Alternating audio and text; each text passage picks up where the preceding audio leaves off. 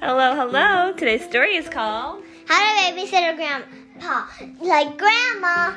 Yeah, we have the other book. It's called How to Babysit a Grandma. And we read it. Did we? A long time ago, huh? This one's called How to Babysit a Grandpa by Jane Reagan. Babysitting a grandpa is fun if you know how. When your grandpa rings the doorbell, what should you do? Hello. Hide. You might wiggle and want to giggle, but don't yell, Grandpa, not yet. Shh. How to stay quiet. Pretend you're a shark waiting for lunch. Act like a pirate spy. Be as still as a lion statue. As soon as your grandpa says, I give up, pop out and shout. Here I am. When your mom and dad leave, pat your grandpa's hand and say, Don't worry, they always come back. Then right away ask him if he's hungry. Snacks for grandpa ice cream topped with cookies, olives served on fingertips, anything dipped in ketchup, cookies topped with ice cream. This sounds very much like Holden's diet. This is this is the opposite of this. Yes. After snacks, it's time to take your grandpa for a walk. When it's cold, bundle up. When it's sunny, sunscreen up, especially the top of his head. Uh oh, sunscreen is of his. Remember to grab his hand when He he. has no hair. Mm-hmm. Remember to grab his hand when you cross the street and remind him to look both ways. What to do on a walk. Step over sidewalk cracks. Look for lizards, cool rocks, and dandelion puffs. Why is he like that? Uh, they're, he's getting bitten by a lizard.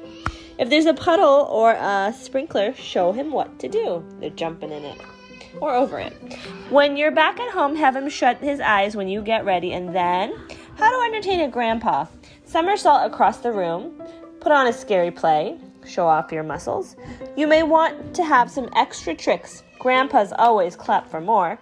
Pretty soon he'll want to join the fun, so play with your grandpa too. How to play with.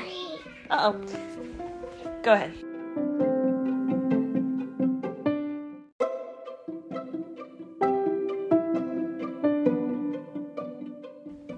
How to play with a grandpa. March with your drum. Give him a kazoo.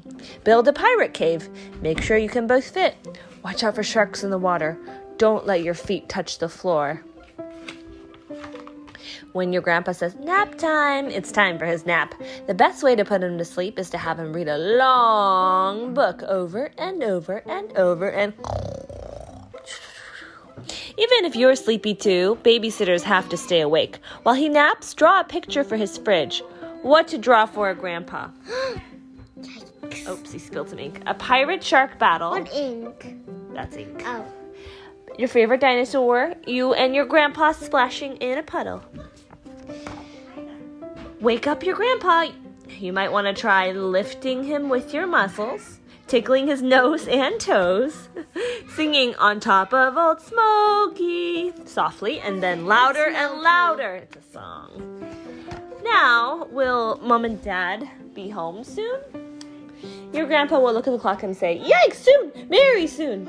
Good babysitters can't leave messes, so turn on some bouncy music and get to work. They're clean up. When you hear your mom and dad grab your grandpa's hand and pull him behind the couch, show him how to be quiet. Check out how to stay quiet. And whisper, I think that must be another book. And whisper, Uh oh. and whisper, see, grandpa?